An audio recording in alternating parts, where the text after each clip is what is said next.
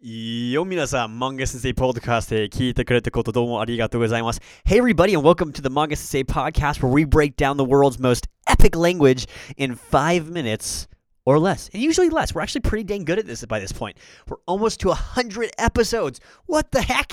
Make sure to leave us five stars down below to kick us up a little notch there and help us beat out all those other l- people. People, we're, we're nice. And thank you to Cold House Studios for always hosting us. We're appreciative of them for making me sound super sexy when I'm not. Today we are talking about we're continuing on our amounts, where we talked previously about more and comparing things. Today, before we talk about some other fun stuff, we wanted to talk about a really fun and simple Japanese grammar point. This one is mai.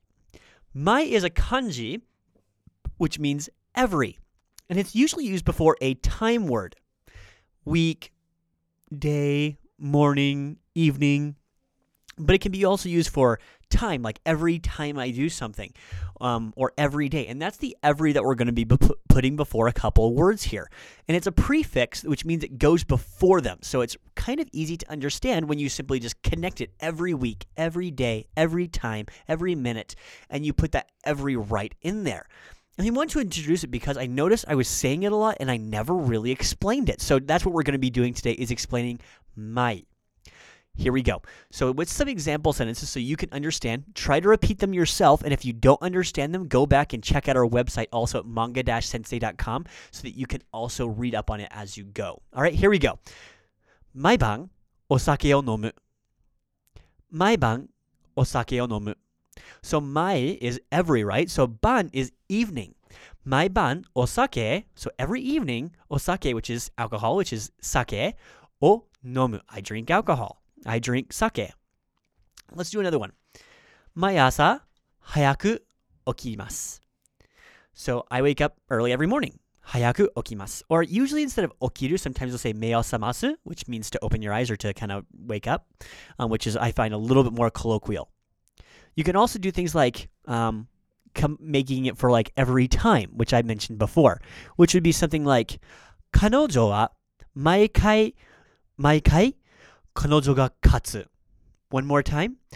彼女は毎回必ず勝つ。She wins every time. 毎回 is every time. And 彼女, she always, she always wins. And I can put every time 必ず勝つ. She'll win for certain every single time. And that my is used fairly often. You'll hear it most commonly, I think, with every day. 僕は毎日ポッドキャストをリコードします。I record a podcast every day. Or 僕は毎日漫画先生のポッドキャストを聞きお聞きします。I listen to Manga Sensei's podcast humbly every day.